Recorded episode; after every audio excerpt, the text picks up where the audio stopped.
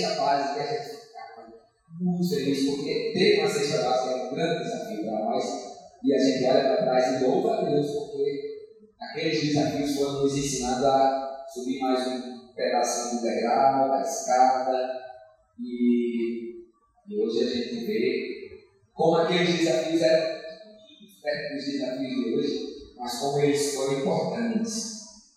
Deus abençoe vocês, continuem firmes. Eu estava comentando ali Felipe, como é interessante ver a quantidade de vezes que a expressão servir a cidade surgiu nesse período que nós estamos aqui. Servir a cidade, servir a cidade. Essa igreja não nasce à toa.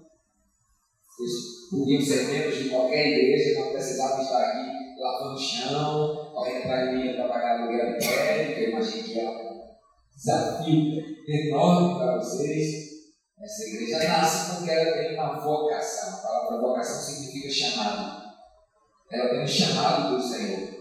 E vocês estão dizendo qual é esse chamado: servir a cidade, servir ao outro, ofertar a sua vida para o outro, dar-se de presente ao outro.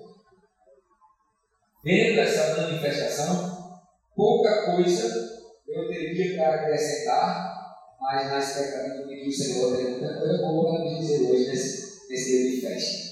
Então agora eu quero partir do momento da, da da palavra e gostaria que você abrisse a Bíblia em Mateus ou acessasse capítulo 14. Obrigado aí essa água. Eu estava precisando, porque eu passei quase 10 dias sem glórias.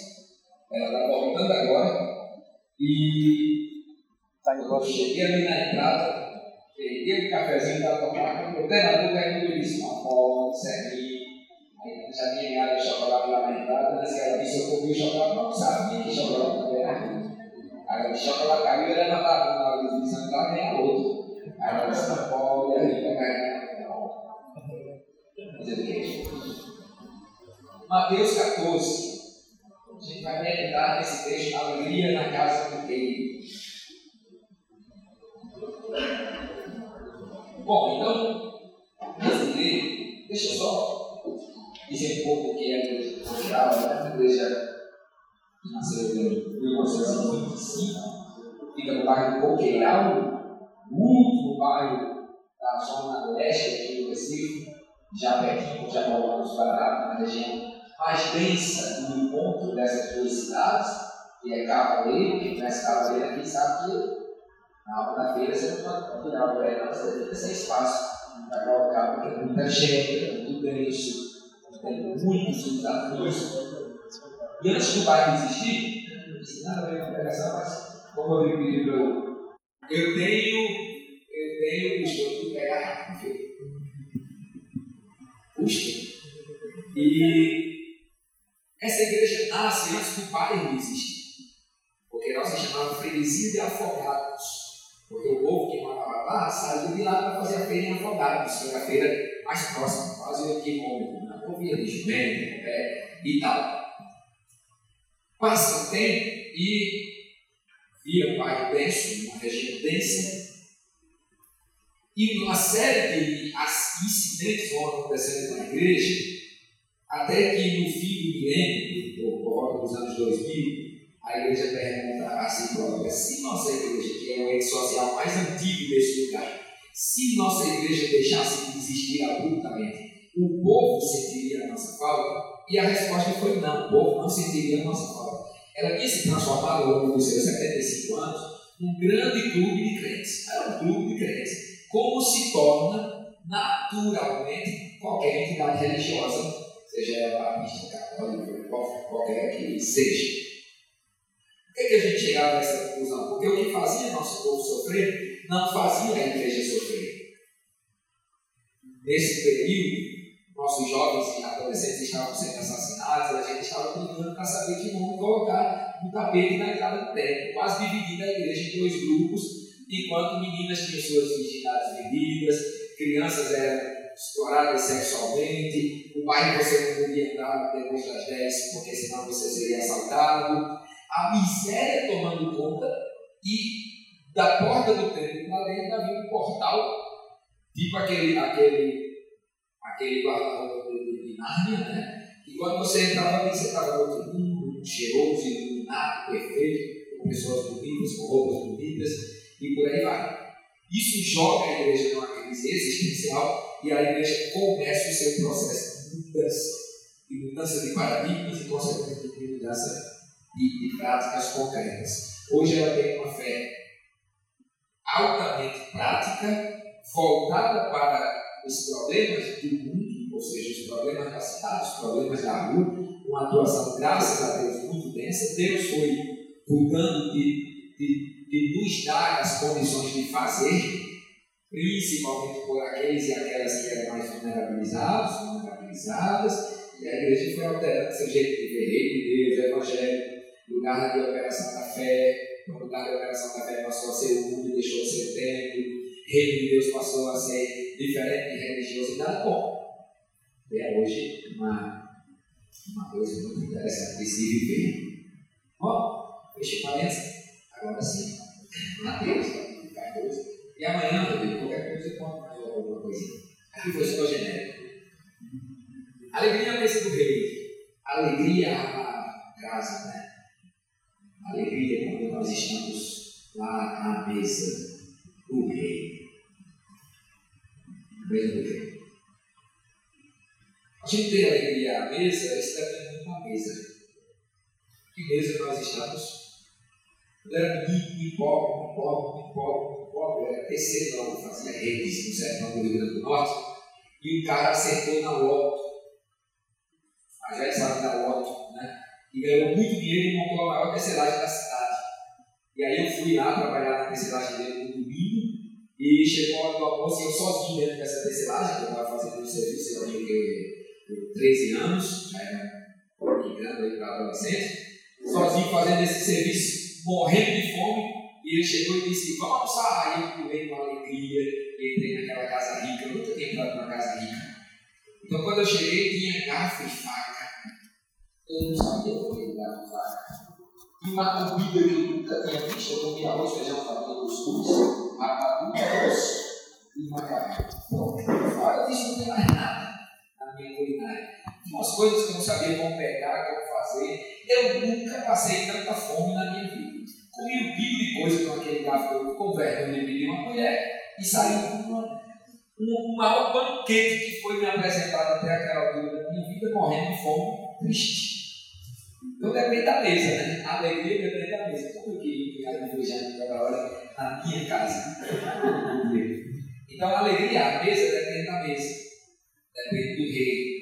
Esse texto a gente vai ler até o versículo 21 traz aqui pedaço muito importante para a gente meditar sobre esse tema. Porque aquele tempo, por aquele tempo, ouviu o tetrarca Herodes de Jesus e disse aos que o serviam: Este é João Batista, ele ressuscitou dos mortos e por isso nele operam forças miraculosas. Era muito supersticioso esse sujeito. Ele era filho de um muito rico, que era Herodes, Herodes o, o Grandado do Pai, que morreu quando Jesus estava nascendo. Porque Herodes, havendo prendido e atado a João, o metera do cárcere por causa de Herodias, mulher de Filipe, perfeito, Filipe era seu irmão. Pois João lhe dizia, que é lícito possuir, e querendo matá-lo, temia o povo.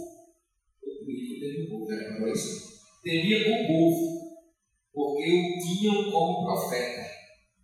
Ora, tendo chegado o dia de aniversário de Herodes, dançou a filha de Herodias diante de todos e agradou a Herodes, pelo que prometeu com juramento dar-lhe o que pedisse. Então ela, instigada por sua mãe, disse: Dá-me aqui no prato a cabeça de João Batista. Entristeceu-se o rei, mas por causa do juramento e dos que estavam com ele à mesa, determinou que da décima e deu ordens decapitou a João, cárcere, foi trazida a cabeça do prato e dada a jovem, e ela levou sua mãe. Então vieram os seus discípulos, levaram o corpo e o sepultaram. Depois foram e anunciaram a Jesus. Jesus, ouvindo isso, retirou-se dali no barco para um lugar deserto à parte, sabendo as multidões, ou seja, sabendo que Jesus estava por ali, as multidões, as sabendo disso, vieram das cidades seguindo por terra. Desembarcando, viu Jesus uma grande multidão. Essa palavra compadeceu-se no grego fantástico, compadeceu-se dela. Vou ver se eu recapitulo essa palavra nessa pregação. E curou os seus enfermos. Ao cair da tarde, vieram os discípulos a Jesus e disseram: O lugar é deserto e vai adiantada a hora. Escreve coisas multidões para que indo pelas aldeias comprem para si que comer.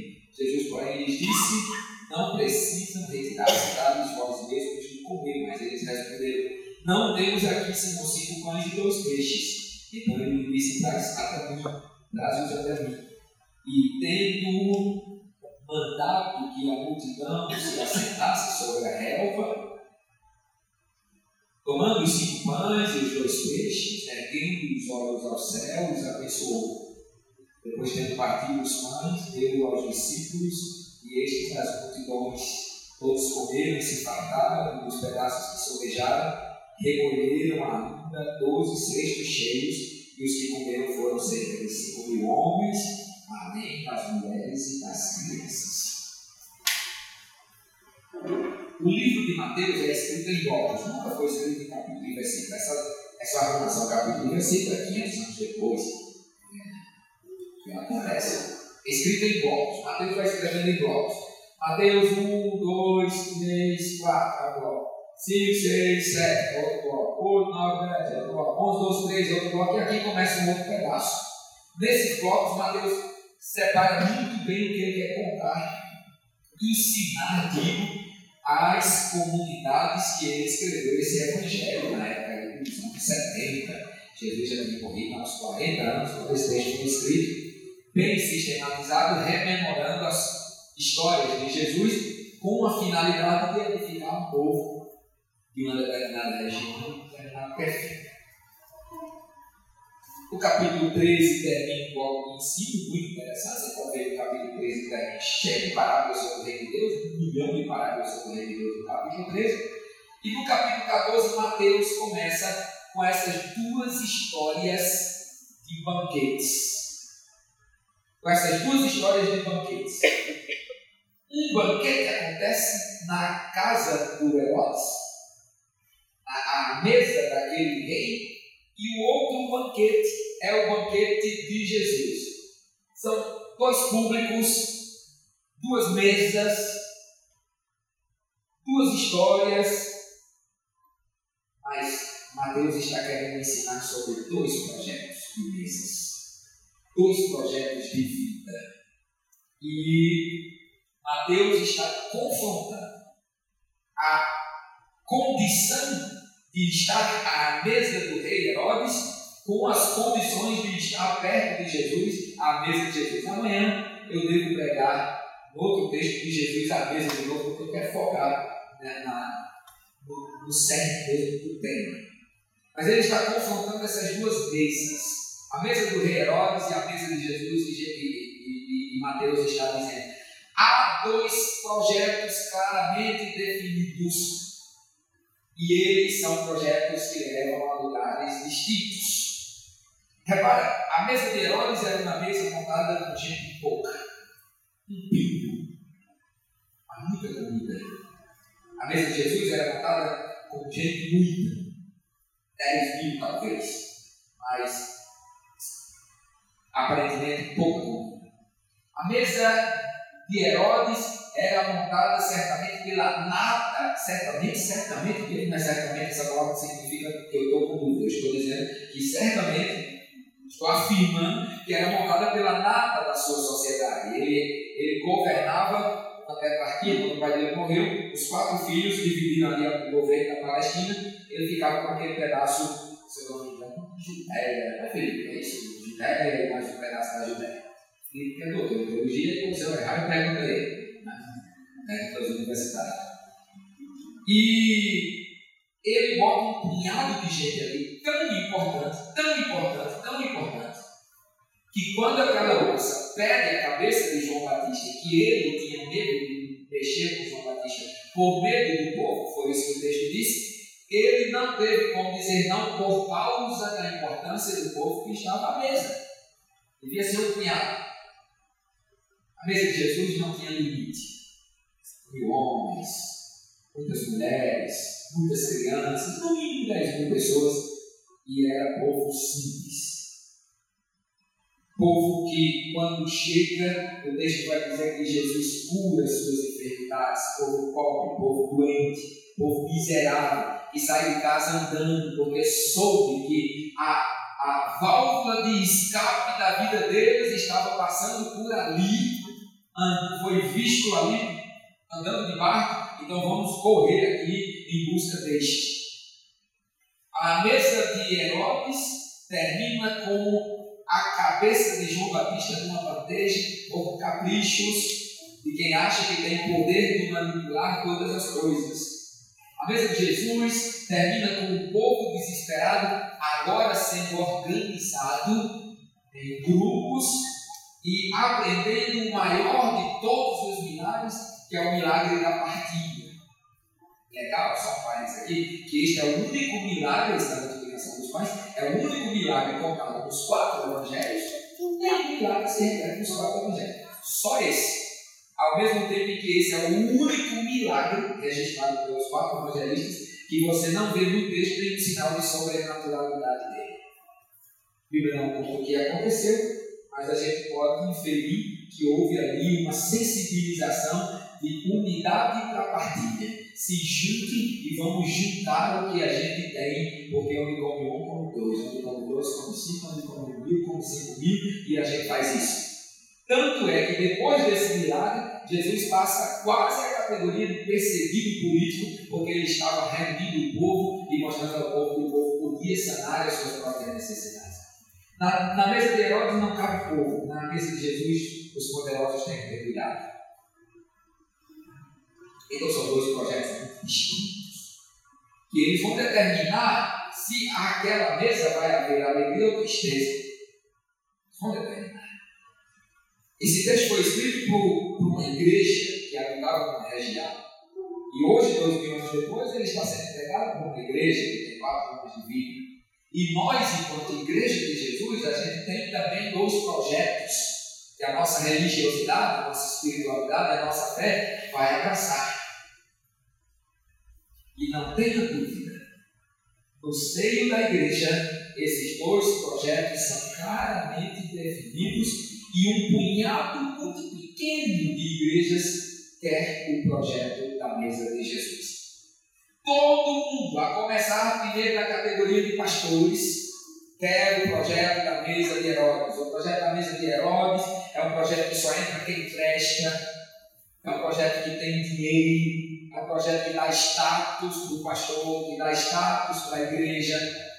O projeto da mesa de Herodes que é um projeto, infelizmente, seguido pela grande massa das igrejas e das igrejas evangélicas brasileiras. O pobre não tem lugar, a igreja não se preocupa com o outro, ela não quer partilhar os seus dois pães e dois peixes.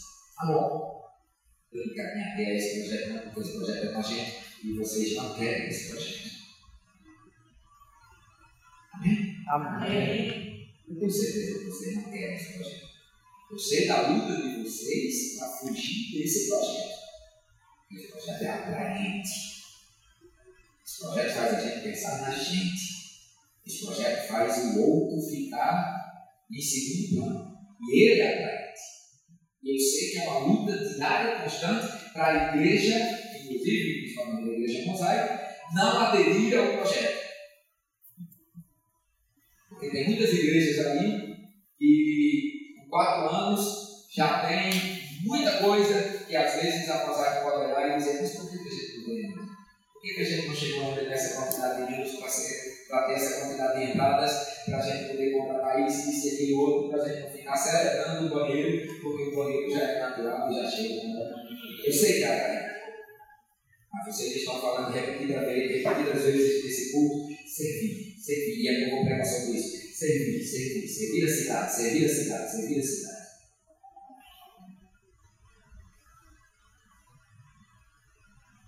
Quando Jesus vê aquela multidão, aí o texto vai dizer que Jesus se compadeceu dela, compadeceu, compadeceu.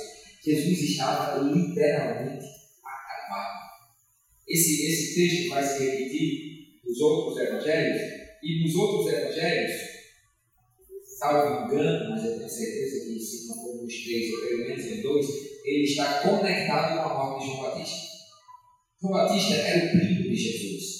João Batista tinha uma consciência de que Jesus era o Messias como ninguém. João Batista se empenhou no seu ministério em direitar o caminho para Jesus passar. Ele foi aquele camarada que teve tanta consciência de quem Jesus era, que quando os seus discípulos olharam para Jesus, ele disse: Vá, porque pode que ele cresça, vá, porque ele é o Messias, eu não sou o Messias. E Jesus devia ter um amor enorme por. E ele, como gente como a gente, ele estava arrasado com a notícia do seu primo querido, como ele caminhava, ter sido decapitado na mesa daquele projeto satânico que Jesus vai dizer na pregação de amanhã: entre vós não sereis não, não será assim entre vocês.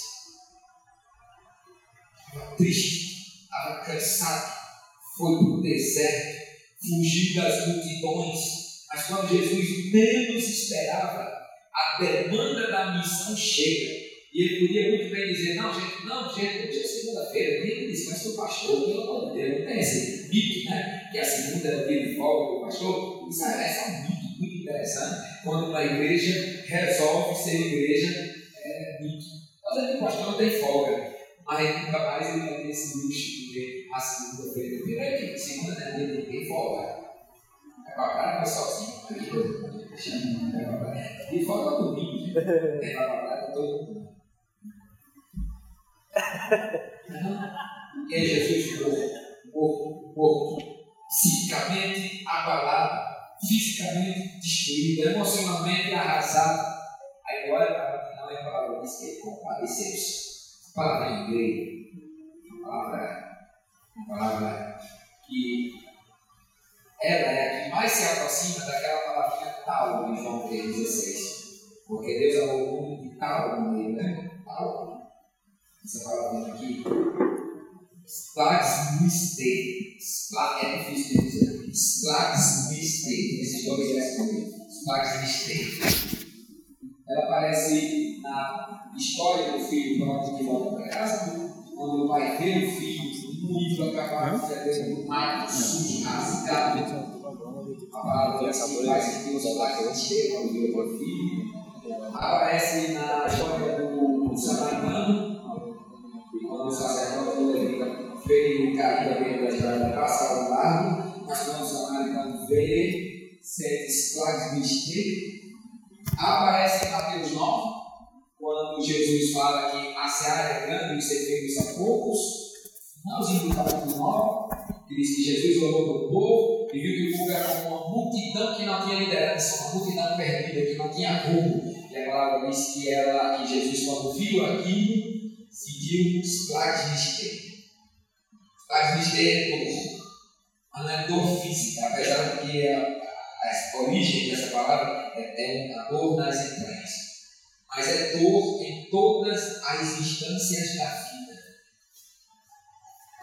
quando Jesus, voltando para a história do filho do, do, samaritano, para explicar melhor essa palavra, parábola, essa, essa palavra, é Lucas capítulo 10, a partir do versículo 25, mais especificamente do 27, quando o doutor da lei pergunta a Jesus o que fazer para entrar na vida eterna, que Jesus diz: você tem que ter um relacionamento com Deus que permeia a totalidade da sua vida, e isso te leve a cuidar do outro como você cuida de você mesmo. Jesus está dizendo para ele: você tem que amar a Deus com toda a sua alma, com todo o seu entendimento, com todo o seu corpo, né, com todas as suas forças e, e, com todo o seu espírito.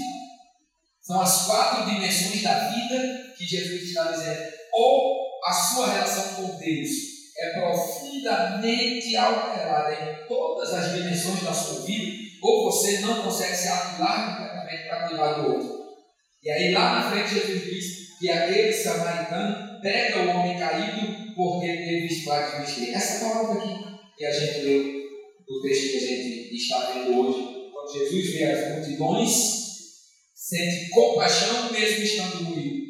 Parte de que significa olhar para o problema do outro e sentir uma profunda dor em todas as esferas da vida. É olhar para a fome que tem na cidade que vocês querem servir e sentir angústia na alma porque esse povo está com fome. É pensar por que eles estão com fome e sentir dor no intelecto, porque não é para ter fome, não é para ter essa desigualdade é sentir a dor do outro nas suas próprias entranhas e é sentir a dor do outro na sua relação com Deus, porque não pode estar bem e o outro filho de Deus está caído. Isso é compaixão. E na mesa de Herodes não tem compaixão. Não tem compaixão. O que você quer, menina? Eu quero a cabeça de João Batista. É, você já disse, eu sou o cara, eu estou cercado por outros, fazer o quê? Mas a cabeça de João Batista não cabe seguir a dor do outro, na mesa do outro projeto. No outro projeto, o outro é uma coisa. No projeto de Jesus, há espaço de espírito. Quando se vê, se sente. Eu estava na quarta e uma pessoa me perguntou como fazer para converter um pastor da igreja a ser um pastor que entenda que a missão da igreja é na dor do outro o problema do outro. Eu disse: tire o seu pastor do maldito gabinete pastoral.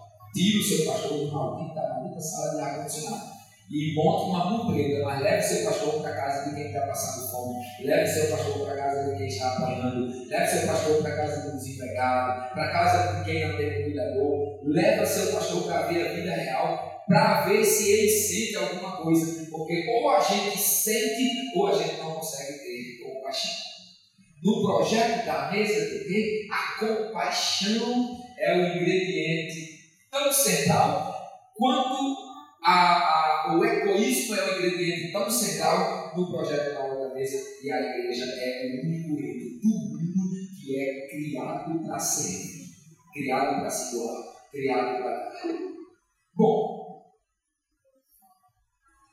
bom, para ter alegria, a gente saber qual mesa a gente vai escolher.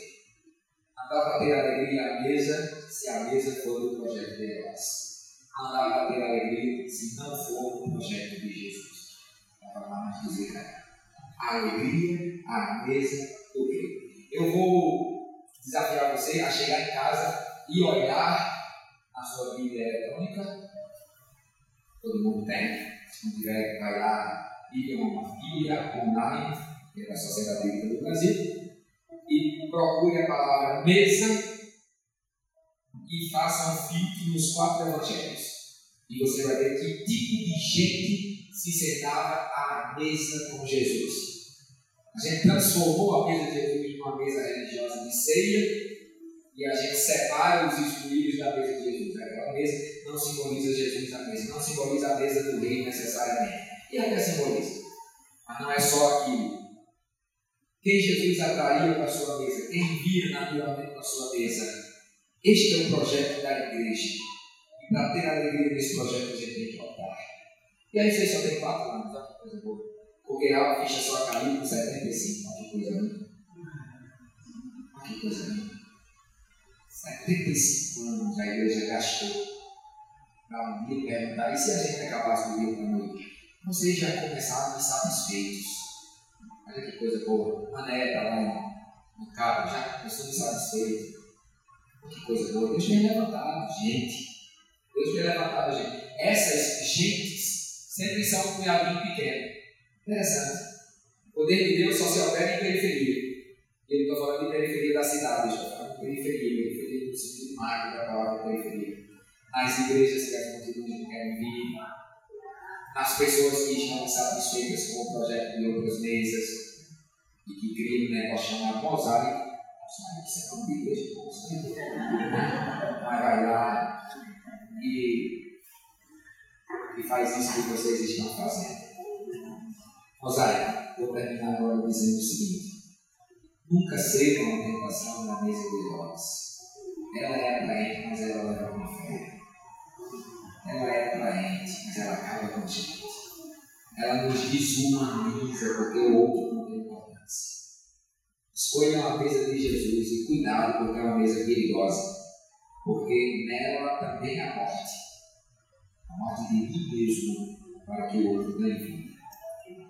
Então só senta nessa mesa, às vezes não tem nem mesa, nesse caso foi na relva, quem passou por uma conversão de verdade.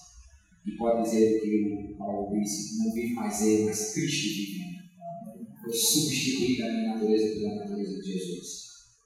E Deus os use, Deus os use com poder, com graça, para que os cinco pães e dois peixinhos que Deus está dando a vocês se transformem em comida para 10 mil e nessa hora das 12 cestas. Deus abençoe.